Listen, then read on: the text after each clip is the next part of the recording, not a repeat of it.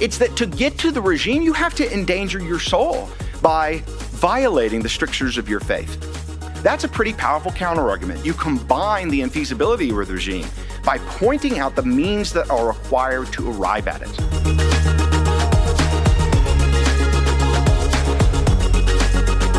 Welcome to Acton Line, a product of the Acton Institute for the Study of Religion and Liberty. I'm Eric Kohn, executive producer. The 20th century featured an unusual phenomenon global secularizing movements. In the 19th century, these movements were confined mostly to Western Europe. But in the 20th century, they exploded, suppressing the influence of religion around the world.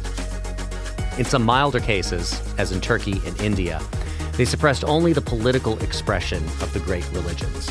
In other cases, such as Soviet Union and Mao's China, ferocious religious persecution was a daily occurrence.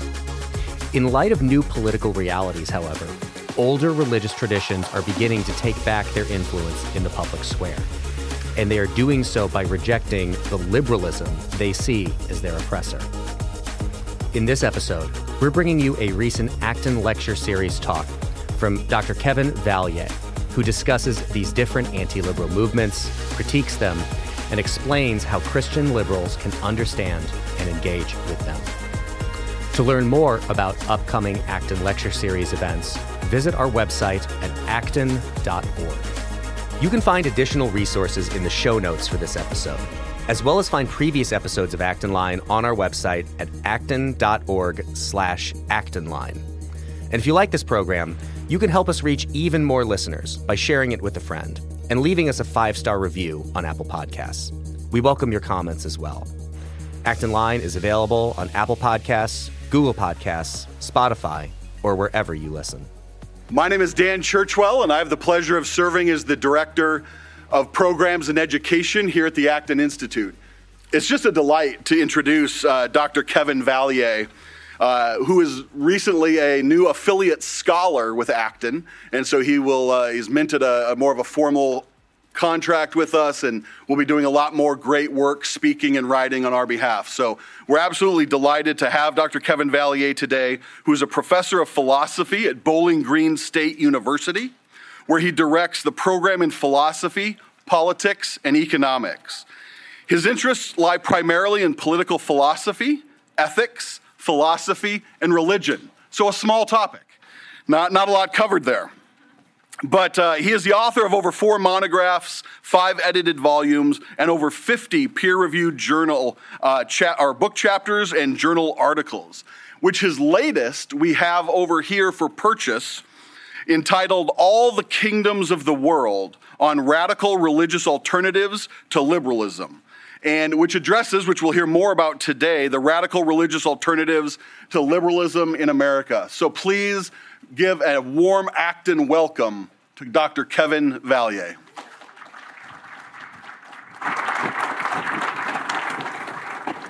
So today we're going to talk a bit about uh, religious anti-liberalism, um, which I'll explain, but I think we need some stage setting uh, before we get uh, there.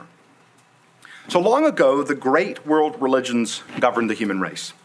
Their power limited only by one another. Hinduism, Confucianism, Buddhism, Taoism, Zoroastrianism, we shouldn't forget they were once very influential, Judaism, Christianity, and Islam created great civilizations that infused human lives with sacredness and meaning. The great faiths shaped our laws, our morals, and our cultures. They crafted our art, architecture, and clothes, our homes, our weapons, our food, our language, and even our thoughts. These doctrinal faiths arose from a universal human tendency to religious belief. The great evolutionary psychologist Robin Dunbar writes, quote, For as long as history has been with us, religion has been a feature of human life. There is no known culture for which we have an ethnographic or an archaeological record that does not have some religion. No culture for which we have a record does not have some religion. Even in today's secular cultures, many people remain devout. Nations like the United States, which seem to secularize, might instead be in the process of rejecting Christian beliefs for more eclectic spirituality. Like religion, politics has been humanity's constant companion. Like religion, every society has it. How then should we expect average humans to approach political life? What are their political aspirations and needs, and how do they articulate their political ideas? For the vast majority of human history, religion answered. Um, for the vast majority of human history, religion helped answer these questions, and in many places, religion answered them in full. Now, today, many see religion as a private affair, but this view is peculiar. If you think your religion is true, it should, of course, shape political order. Consequently, it is more common for religion to be a purely public matter than a strictly private one. The human default is to form societies that interweave the sacred and the secular. Societies that separate religion and politics are the outliers. So, where did they come from? The world began to change around 250 years ago, first in Western Europe. Christian infighting and the birth of modern science created non religious ideologies. The first we call liberalism. Liberalism uh, defends human freedom, human equality, that is, equal rights, religious toleration, and the fundamental harmony of human interests. They include left liberals who stress the import, uh, economic equality, approach religion and politics with skepticism, and stress the importance of using democracy to control the ills of the market. But other liberals, whom we call classical liberals, stress economic freedom and de emphasize social equality. They welcome religious influences in politics and highlight the self regulating power of markets and their creative power to serve our needs, and the limitations of democracy with regard to improving economic outcomes. Nonetheless, there are still many liberals who share the same underlying values, even if they express them differently. The classical liberal tradition arose first, but many liberals gradually moved left in response to challenges from the next major non religious political ideology, socialism. Socialists also preach liberty and equality, but they view society in much more conflictual terms. They cast history often as a contest between the oppressed and oppressors. Now, socialists come in great variety. Some favor parliamentary democracy, while others insist that democracy is a smokescreen for capitalist domination. Some favor change through reform, while others insist on socialist revolution. Yet they often share a hostility to religion. Consequently, democratic socialists approach religion and politics as liberals do, in some cases, but Marxists usually seek religion's annihilation. Liberalism and socialism have both fought established religion, but in different ways. Too many liberals have sought to privatize religion, and too many socialists have sought to uproot it altogether. Now, liberals and socialists have often been religious themselves, but overall they have sought to limit the role of religion in public life in many cases, especially, for instance, French liberalism, I think is the example here. And then in the 19th century, liberalism and socialism colonized European elites. In the 20th century, they divided the world between them and crushed the political power of the great world religions. Often, socialists hunted religion to extinction. Many liberals, mostly secular ones, were gentler. They usually settled for a domesticated faith that prioritizes liberal values. But if religion is a human universal that invariably shapes politics, liberal and socialist victories were at best temporary. And that is what we see in the 21st century. Now that socialism has by and large evaporated, the great religions recover their political expression. And often, but not always, to reestablish religion with coercion and to limit religious freedom. It's important not to let the United States and Western Europe occlude our vision. Take a global perspective. You may know that many in Poland and Hungary trade liberal democracy for more illiberal politics. The Soviet Union was once the world's leading atheist federation. Today, Russia returns to Orthodox Christianity. China contains a plurality of the world's atheists, but Xi Jinping has had to adopt Maoist methods to control popular religion. He has had to supplement flagging Marxism with Confucianism. The 21st century has seen a dramatic revival of Confucian thought. Muslims have fought secularizing forces for decades, often with great success, such as in Iran. Western liberal hopes for a modern Islam remain unfulfilled. Indeed, some Muslim regimes desecularize, like Turkey. It's India that surprises me the most. Its elite faces a robust challenge from the Hindutva, the Hindu nationalist movement, who are now, many, many of them are India's elites. But one of the world's most ancient civilizations had adopted a kind of mix of liberalism and socialism. India was supposed to prove that Western political ideas had universal appeal. But today, we have to worry a little bit about that. Human religiosity persists, and the many adherents of the great faiths have renewed their political ambitions. It's liberalism alone that prevents them from reconquering politics. A, a, central question for 21st century humanity is whether liberalism can succeed. Another question is whether it deserves to. Today, liberalism has become associated with abstract academic theorizing.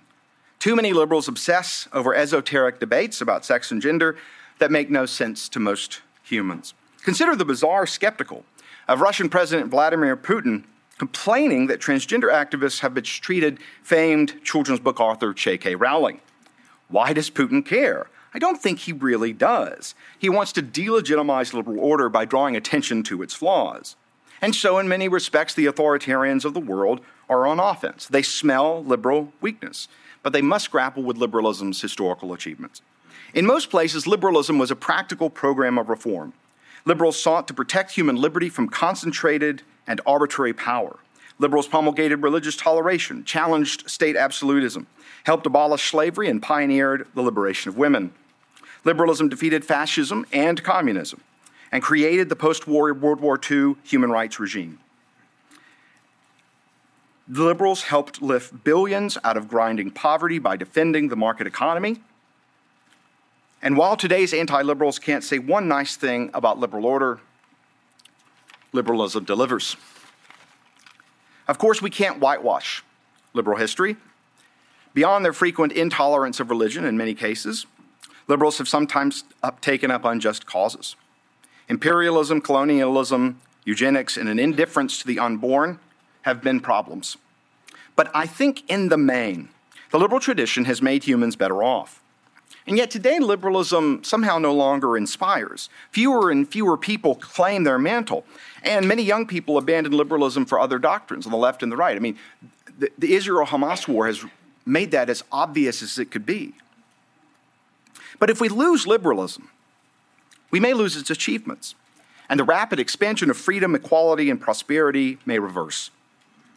Liberals did not anticipate the challenges that followed the demise of socialism. For centuries, many liberals have predicted the end of religion. Again, too many. Or they comforted themselves with a belief that religion would become private. It is socialism that enabled that illusion to endure. But if, as Dunbar argues, religion is a human universal, liberals face a grave global challenge. We must accept the permanence of religious belief, as many of you do, and I do, and accommodate those who would give political expression to their faith. And we must do so while preserving liberalism's concrete achievement. To do this, liberals must finally shed their hostility to religion, which, of course, I think there's broad agreement on here. Millions of people of faith mistrust liberalism viewing it as a covert but aggressive secularizing ideology. We have to dispel this suspicion or discredit ourselves. As Robert Frost once said, a liberal is a person who can't take his own side in a quarrel. Fortunately, nobody says this anymore, but that was the liberal promise. Liberal order should be a diverse and open inquiry into better ways of living together. Liberals should reclaim intellectual humility and curiosity and engage those eager for liberalism to follow socialism into oblivion. So, my book is an attempt to practice what I preach. I'm taking religious anti liberalisms seriously, and I think they have some potent arguments because they're doctrines that are drawing on the accomplishments of great civilizations and retain their capacity to generate intense political passion. While the anti liberals are wrong, I think we must honor them anyway. And as a Christian and a liberal, who has studied these doctrines, I think that we can do it. And so I focus on the strongest religious opposition to liberalism, the most radical. Now, as I explain these doctrines, it's important that we not dismiss their kind of main claim, which is that we need a coercive establishment of religion in order to promote the spiritual good of human beings. That's wrong. We should defend religious freedom, but it's important to understand what's driving them. Non Marxist anti liberalism on the right are not mere impulses or hatred. As New York University law professor Stephen Holmes argues, it is a resilient, diverse, fairly consistent, unbroken intellectual tradition. And I deepen Holmes's claim in the book. Religious anti liberalisms draw on ancient and sophisticated theologies. Now, I can't address all of these doctrines. So, in the book, I decided to focus on the new form of Catholic anti liberalism known as Catholic integralism. Integralism has intrinsic interest to me, but it also illustrates the strengths and weaknesses of religious anti liberalisms as a class. So, what's integralism? Well, here's a gloss. Catholic integralists say that government must secure the earthly and the heavenly common good. God authorizes two powers to do so, they say. The state governs in matters temporal, and the church in matters spiritual. Since the church has a nobler purpose than the state, salvation, it may authorize and direct the state to support it with certain policies, such as enforcing church law. If, for instance, the church fails to successfully uh, bring someone to repentance through excommunication, these are folks that say, well, they can call on the state to apply civil penalties to those individuals. So the book has two goals to assess religious anti liberalisms as a class, but also to focus on Catholic anti liberalism. But I ultimately compare integralism with its cousins in Sunni Islam and Chinese Confucianism. And the book culminates in a kind of anti liberal framework, a set of arguments that allow liberals and non liberals to communicate. And so I'll explain it to you, even though I'll have to remain at a pretty general level. The religious anti liberals have two main arguments for their position, what I'll call history and symmetry arguments. The history arguments are very, very important. The anti liberals are those that say, we are the ones following our faith into politics. We're not trying to distort our faith to fit our preconceived politics. And I will say, as a liberal, there are all too many people in the liberal tradition who have done just that. So the anti liberal says, look, you, you're not taking your faith seriously in politics.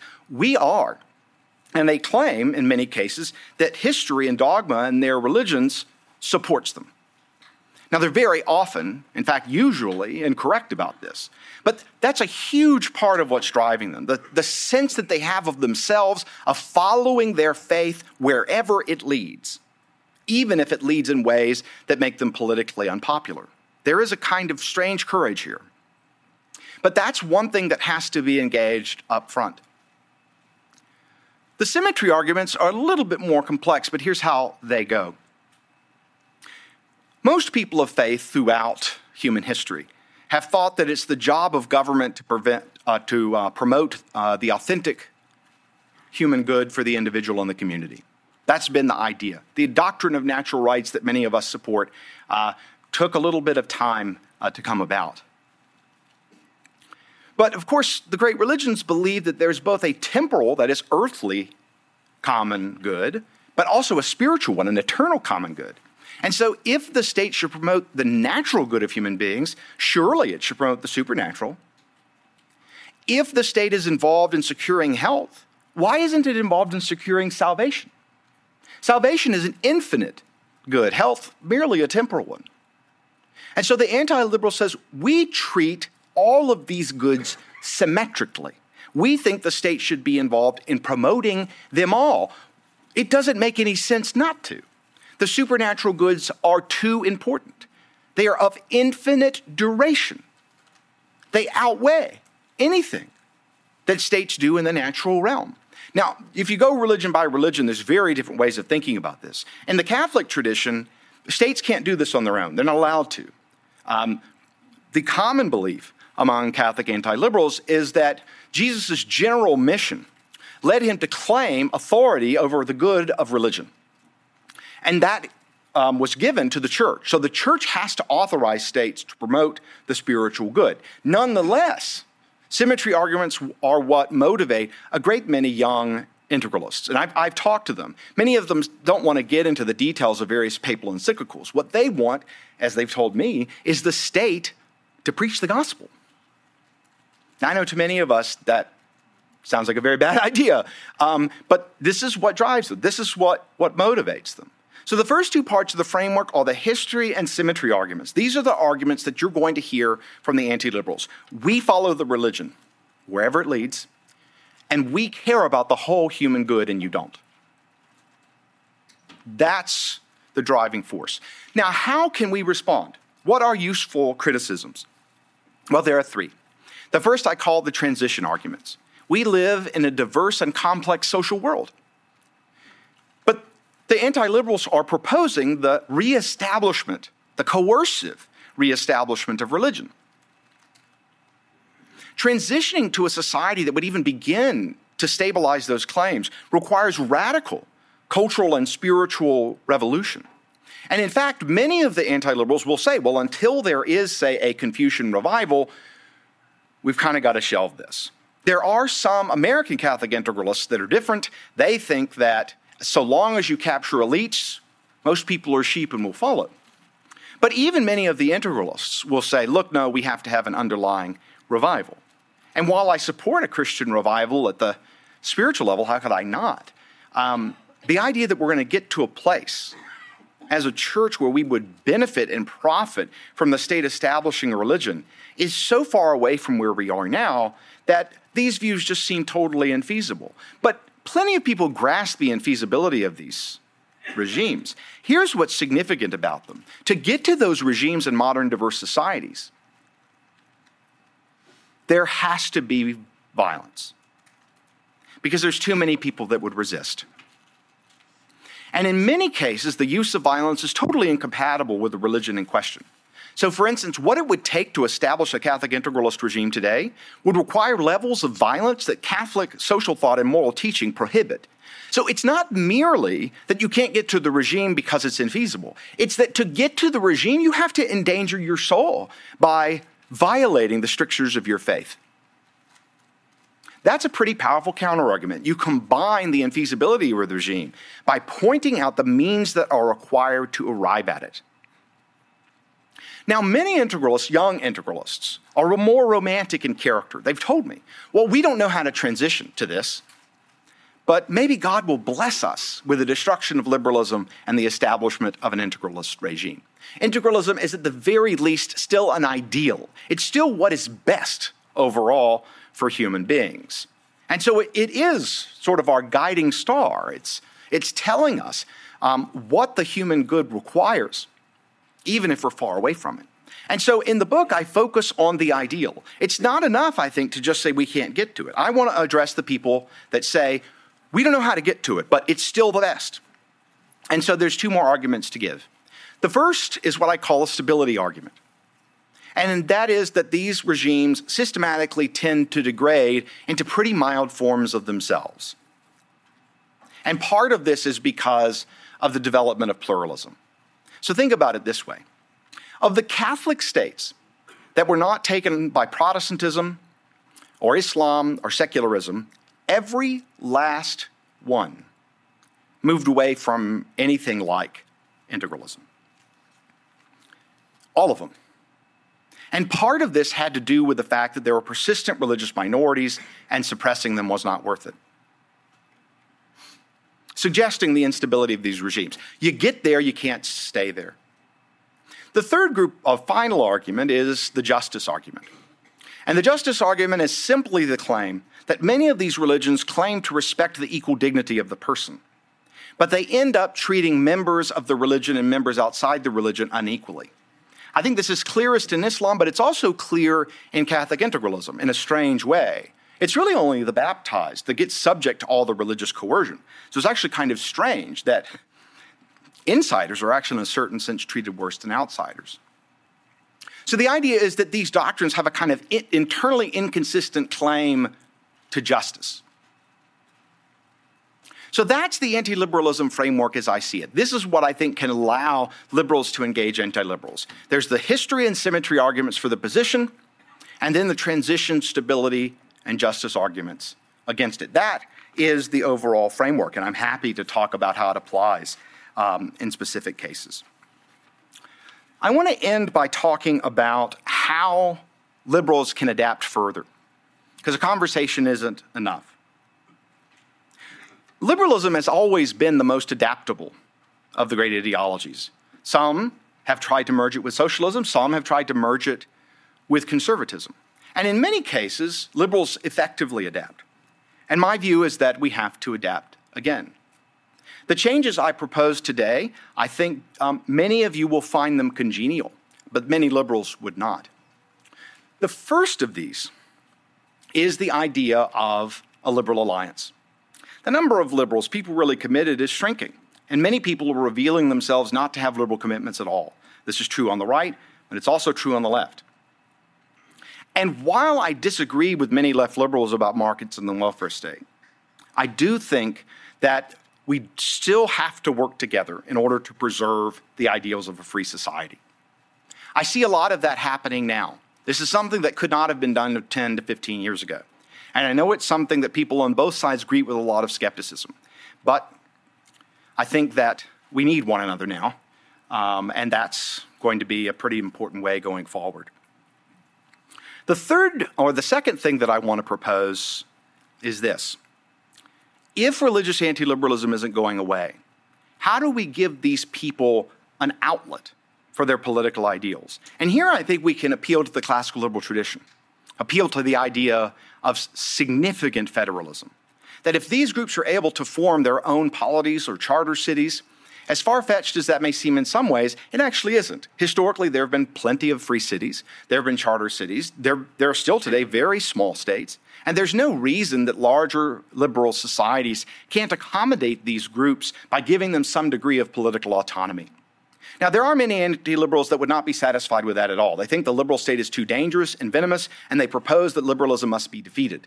In fact, as one integralist put it, the liberal faith must be seared with hot irons. But I think there are many religious anti liberals that would think, okay, this is better. And I think that gives people a kind of spiritual outlet in a way that I think would take a lot of the threat to the ideals of a free society away. But the third thing that I wanted to propose is this. In liberal history, when there have been challenges, liberals have been willing to do the hard intellectual work of an uh, kind of engagement with anti liberal ideas or um, with any particular challenge to liberalism. And liberals, I think, are actually pretty good historically of saying, look, um, let's talk, let's have a conversation.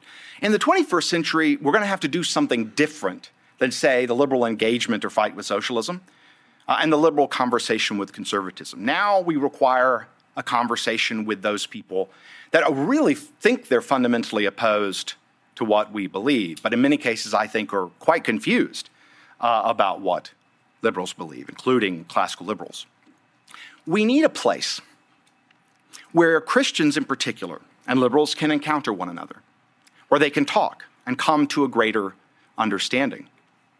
But you already understand that because that place is this place. The Acton Institute for decades has been doing work that almost nobody else is doing. But I believe with the global rise of religious anti liberalisms, Things like Acton University, where I can meet priests from all over the world. Who else is doing that?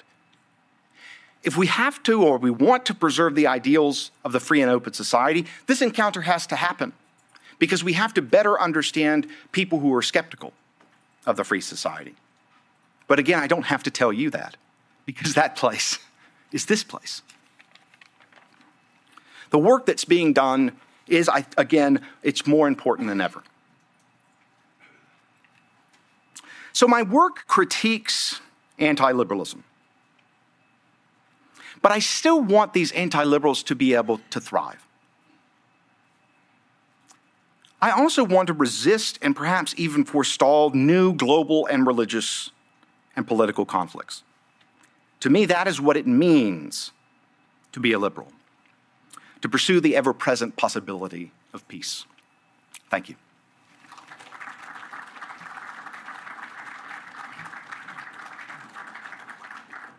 Thank you for your talk.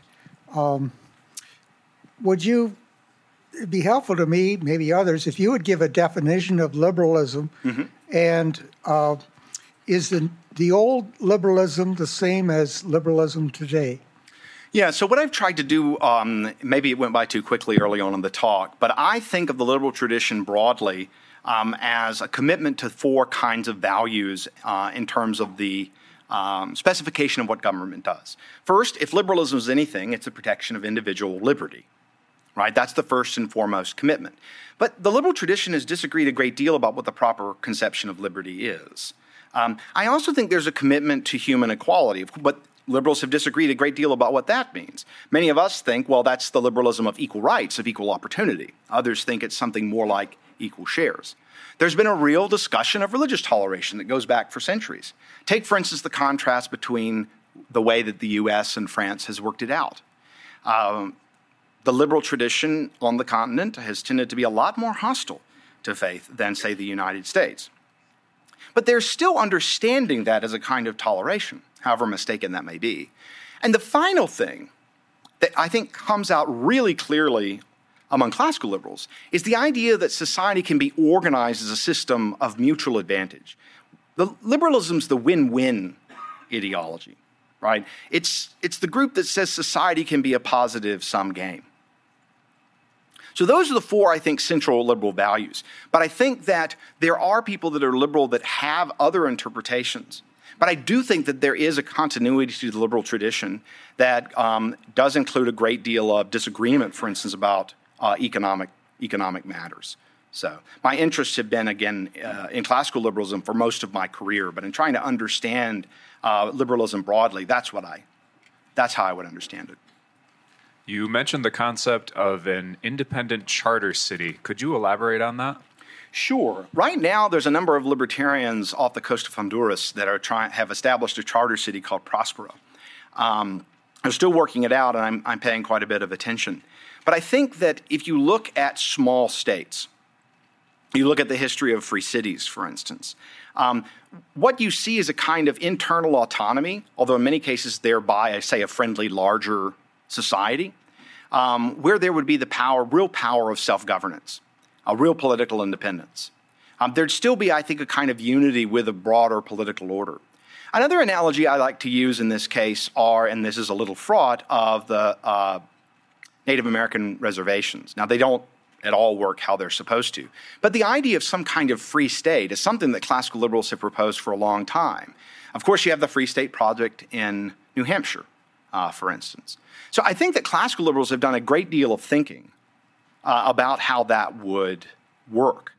Opportunities, of course, are limited, but I don't think it's anything new to propose. So hopefully that gives you a little bit more of a sense of what uh, I'm after.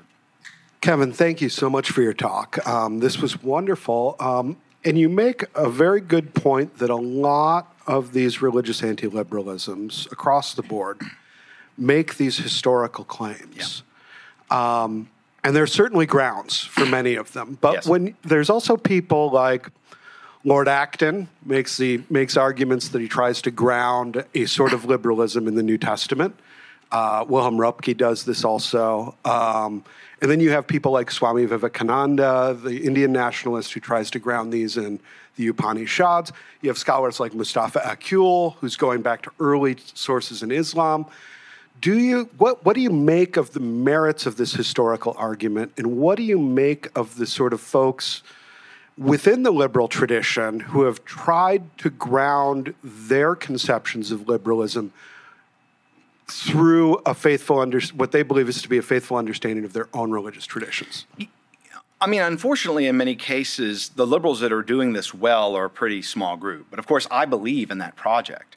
Um, and there actually are a number of people in the Islamic world, like Rashid Ghannouchi, who's sadly a political prisoner now um, in Tunisia, where he was the uh, head of their General Assembly for some time.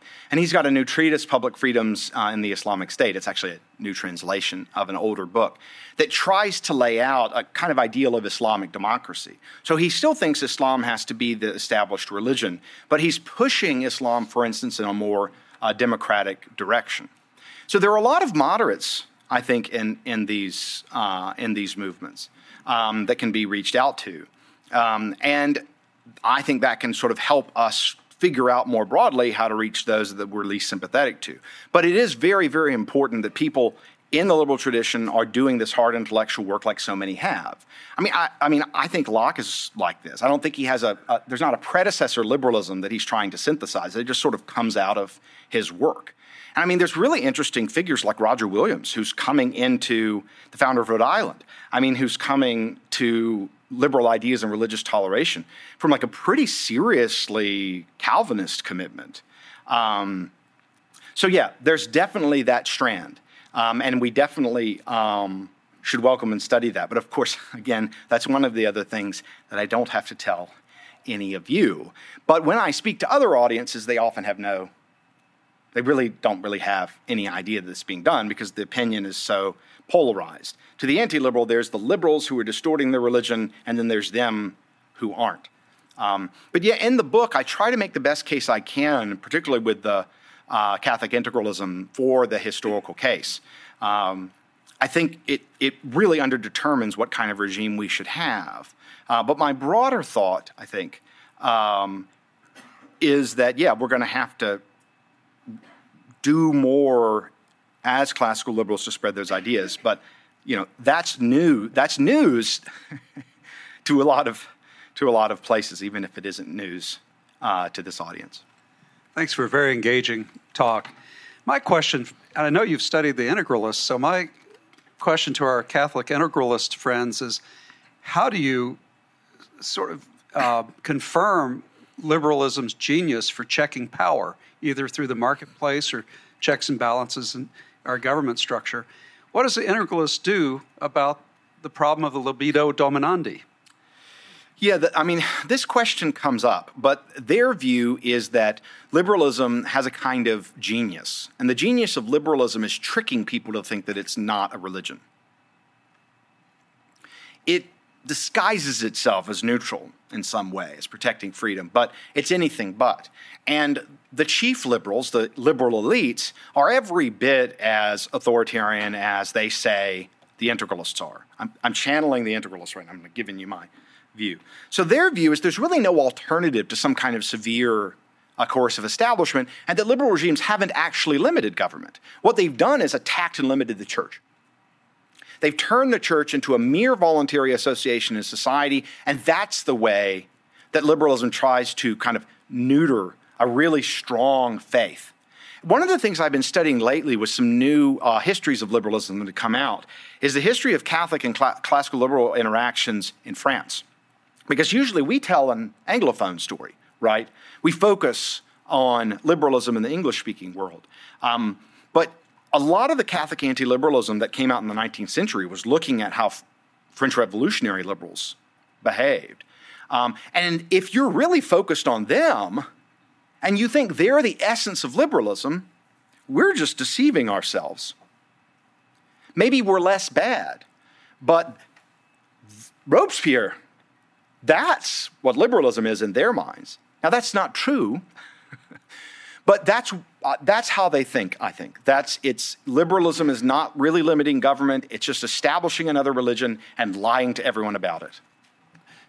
Hi, Kevin. Hey. Um, so I'm Dylan. I work here at Acton. Um, I, I, have a, a, another question related to these this charter city idea because I I like that it's it's trying to give people space to be weird, and yeah. clearly these, you know, uh, maybe that's not the most charitable term, but I don't take it as a negative. These people want to be weird, and they're upset that everyone isn't letting them, um, and that they don't get to force other people to be yeah. weird with them. Um, but I wonder what's the limiting principle to that. You know, so if if in a hypothetical, you know, integralists were able to establish the city of New Vatican, Pennsylvania um, would the Pope of New Vatican, Pennsylvania, get to kidnap a Jewish baby baptized without his parents' consent because, well, it's baptized and now the state, the city has to care for it and so on and so forth, um, to draw from a historical example? Um, is that something that, well, we got it, it's their charter city, we got to just let them do that? Those are their rules. Um, and if not, would they be satisfied? Yeah, so um, I would not, by any stretch of the imagination, be among the first classical liberals to grapple with that question. Robert Nozick and Chandran Kukathas does uh, in their books. So, you know, Nozick was a great libertarian philosopher, the challenger of John Rawls in the late 20th century. Um, and in his book, Anarchy, State, and Utopia, everyone reads the anarchy and state part, they don't read the utopia part. And Nozick says that utopia is a utopia of utopias. And what he postulates is that you have to allow a lot of variation so long as everyone has freedom of exit, a really effective freedom of exit. And Chandran Kukathas, in his book, The Liberal Archipelago, gives us a similar vision, right? The archipelago, right, of course, being that lots of different diverse regimes. But he says as long as there's freedom of exit, that that's okay. Now, two problems. One, from a left liberal perspective, that's going to allow a lot of local oppression. And so left liberals are going to tend to resist this proposal. I think there can be good practical arguments made uh, to, to persuade them uh, that freedom of exit can go further. Um, and the anti liberals themselves, I think some of them would be okay with freedom of exit. But it, yes, you're right. At some point, you know, liberals have to draw a line somewhere. You can't give them everything. But I think the main thing that has to be done is to secure freedom of exit. Although an interesting discussion with some integralists have said, well, I mean, if you violate canon law and then you run away, that's a little bit like uh, treason. So, you know, if you, you commit treason and then you leave, the feds can hunt you down wherever they go. And I thought, you know, well, we would probably have to protect against that too. so. You alluded at the end of your talk to um, the issue of religious minorities. How do anti liberals propose dealing with um, religious minorities in their midst? Um, should they have, have the regime? And um, how does that differ if they do have any vision for religious freedom from, for instance, the American free exercise tradition? Um, and is the difference one of kind or, or one of degree? I'm just curious your thoughts on that. Well, it is one of kind. Um, and the true answer to this is varies a lot with the religion. So if we focus on the Catholic case, here's the ideal the unbaptized have a total freedom of religion so long as the exercise of religious freedom doesn't violate natural law and they aren't trying too hard to pick off the faithful. The baptized are another story. If the church authorizes a Christian state in order to help its spiritual mission by backing the canon law with the civil code, um, then you could apply religious coercion to the baptized for grave sin, for apostasy, for heresy. So you get l- really limited religious liberty for the baptized in the name of helping them to achieve their spiritual ends. And you get a lot of religious freedom for the unbaptized. Now, that's never how it worked. All you have to do, for instance, is look at the history of the Jewish ghettos in the Papal States, and you'll get a sense for how it would almost certainly work. Um, and so I think that, you know, but that's the line. The line is, well, you know, we were really bad at that, but if we do it again, you know, it'll it'll be better. And then of course there's always the response and liberalism's really really bad, way way worse, right? The conversations are always, well, we may have this problem, but liberalism is is worse or what have you. Um, but no, this is the general issue. And I think in Islamic states obviously like this is a a, a pressing issue for with given the greater burdens, say tax burdens, um, that are placed on religious minorities as as well. Confucianism and, and Hinduism are actually, at least in theological principle, a bit better uh, on this score. Although, of course, you know what's going on with Indian Muslims in India is not exactly a good sign. Uh, so I really do think, you know, intellectually and practically, the, the, the permanence of religious pluralism is ultimately the regime, uh, the reason many of these regimes decayed, because suppressing them was too hard. You know, Mark, Mark Koyama, who has a really nice book uh, on the history of uh, religious freedom from, from an economic history perspective, he even points out the enormous economic consequences of the Spanish Inquisition because huge numbers of extremely talented people actually left. And he argues that this has had uh, actually a really serious economic cost. Um, so, well, well, the other problem was a kind of moral cost because the thought was, well, you could suppress, say, Protestantism without too much bloodshed. But of course, that was not true. Um, unless you basically took out the Protestants extremely early on, like a lot of Spain did. Um, so, but it requires brutality. Even, I don't think many of these folks want to be brutal. I don't think that's their aim or hope. They hope that it'll be something more like the Soviet Union's collapse, right?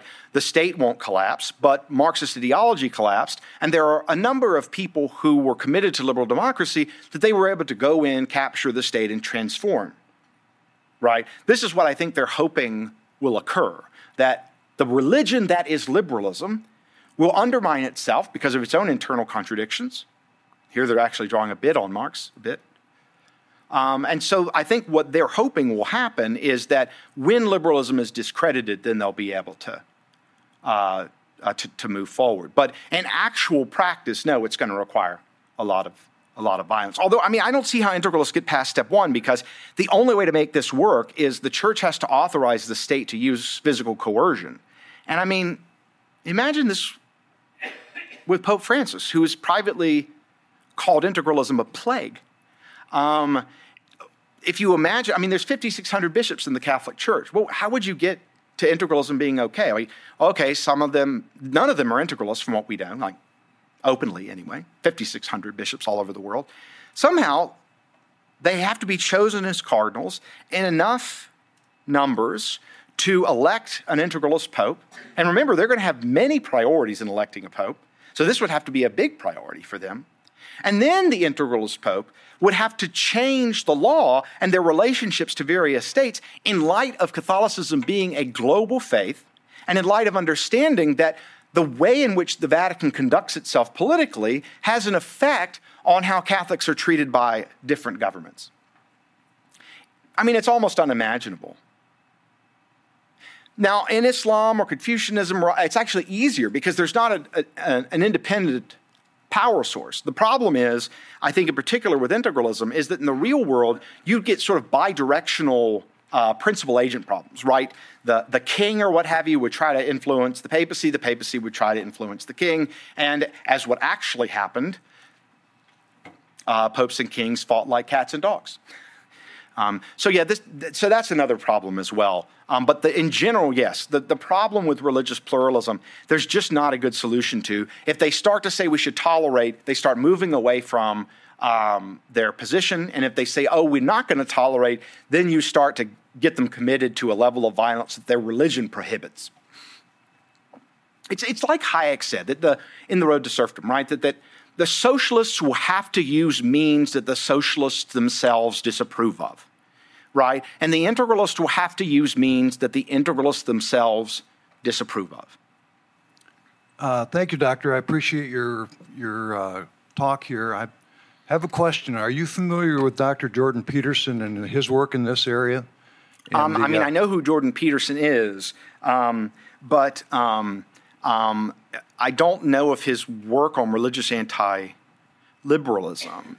Um, um, I, I, mean, I know he's kind of sort of a lot of broad work on sort of religion generally, but what do you think is kind of the chief insight uh, that could add um, um, that he has? Not anything specific, but um, if there's anything that you found helpful that maybe I should take a look at.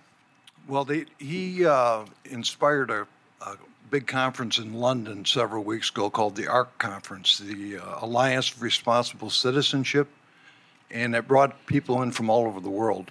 Uh, and generally, what they're trying to do is reinstill classical liberalism back into our culture and our societies with hopes that it stems some of the more adverse extremes of uh, what we've been seeing recently. I'd, want to I'd want to study that. Um, sometimes uh, Peterson's commitment to liberalism seems to me to flag a bit, but no, I want to I want to learn more. Thank you, Dr. Kevin, for your talk. I really appreciated it. Uh, and for the younger generation of both civilians and future politicians, how important do you feel it is for one to identify themselves as a liberal or an anti-liberal or anything in that category or regard? Are you worried um, of, of younger people whether they ought to self identify? Yes. In other words? I mean, I think it depends on the, the time and the place. There's a certain kind of uh, wisdom involved. I mean, this is something that I've often had to do uh, in a, my profession, which is overwhelmingly, you know, atheist. Um, and you know, I've, you you can't, of course, you you hide uh, your faith, but I do think you have to be aware of the reaching people, right? it's not just being innocent as doves, but wise as serpents. And so I think that's something that you you've kind of got to understand when to emphasize your identity, when to emphasize reaching out across difference. And I just think that takes a lot of of practical wisdom. I know that pra- saying practical wisdom sounds good, but maybe it's not like a full answer. But I think that's this is true. no, I understand. Thank you. Yes, son. Um, this might be an apolitical or extra political question asked to a political theorist, but one of the things that uh, uh, maxim that somebody laid out is politics is downstream from culture, and you very said very little in your talk about culture, except in the beginning you said that almost any civilization that's ever been studied had some sort of religious bonding amongst it. Come 20th century, maybe starting the 19th century, we get this broad uh, type of culture that is doesn't have what I'd call a transcendent referent, and and that seems to change the game from what we've known historically. That um, what it is that binds people culturally and morally before they even talk about any particular political ideology. And I just wondered how you looked at the dynamics of, in our case, they say, and I don't mean this ideologically, but a consumerist culture that really, uh, in which people behave not starting with a particular political ideology, but just to satisfy their needs, I guess. Yeah, um, so this is something I get on in a, onto in a later part of the book when I'm talking about transition.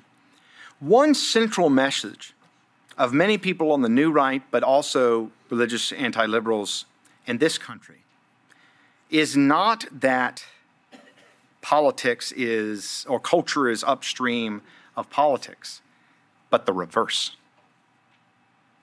They say that modern conservatives have failed to change the culture because they didn't first change the state. And the use of state power is, is critical in, because ultimately they have an elite theory of social change, right? And they say, look, we have to capture the levers of power. We have to um, get in charge, and then we can start to sort of try to be persuasive in certain ways. So they often advocate certain forms of, of soft power, maybe things like uh, Cass Sunstein like nudges or what have you. Now, my own view on this is I actually in the book grant that, okay, well, maybe most people kind of go along with whoever their leaders are. But the problem is the leaders disagree.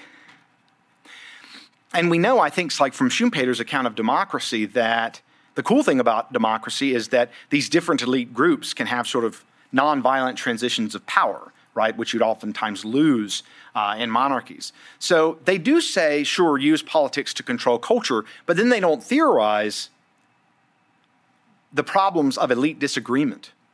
Um, and so I, that's another problem. I mean, if, if they got anywhere near actual power in the, the GOP, I mean, you know, that's going to come up before voters. I mean, there's so many different checks that they would have to sort of fool with because there's too much there's too much opposition. Um, so yeah, in general, the line their line is that culture's downstream of politics. They're inverting what has often been said, um, but there's a lot of problems that I think they haven't grappled with. So we've been talking about religious anti-liberalism. Is there a atheistic anti-liberalism, and could you talk about that? A little bit? well, bit? Marxism. I mean, so know, would that would that count as social? Is, is socialism then just anti, uh, atheistic anti-liberalism? No, no, no. There have been Christian socialisms, particularly I think most successfully in Latin America. If you look at the the way that people use the term socialist in some places, you know, many of them will say, "Well, Sweden's socialist" or what have you. I, I mean classical socialism, right? The the government owning and operating the means of production.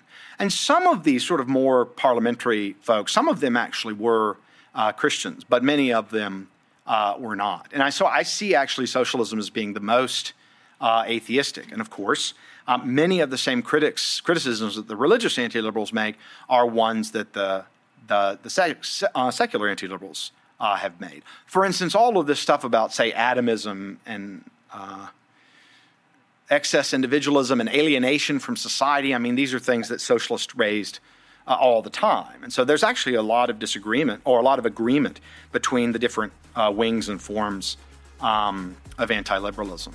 But yeah, I do, I do see socialism is, is actually even beginning in many ways with hostility uh, to religion.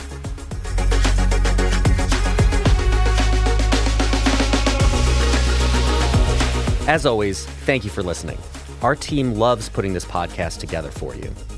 It's encouraging to hear from our listeners. Feedback is incredibly important to us because it lets us know what you'd like to hear more of, including the kinds of topics you're interested in most. If you have comments, feedback, or ideas for a show topic or interesting guest, you can email our team at producer at acton.org. Until next week, for Acton Line, I'm Eric Kohn.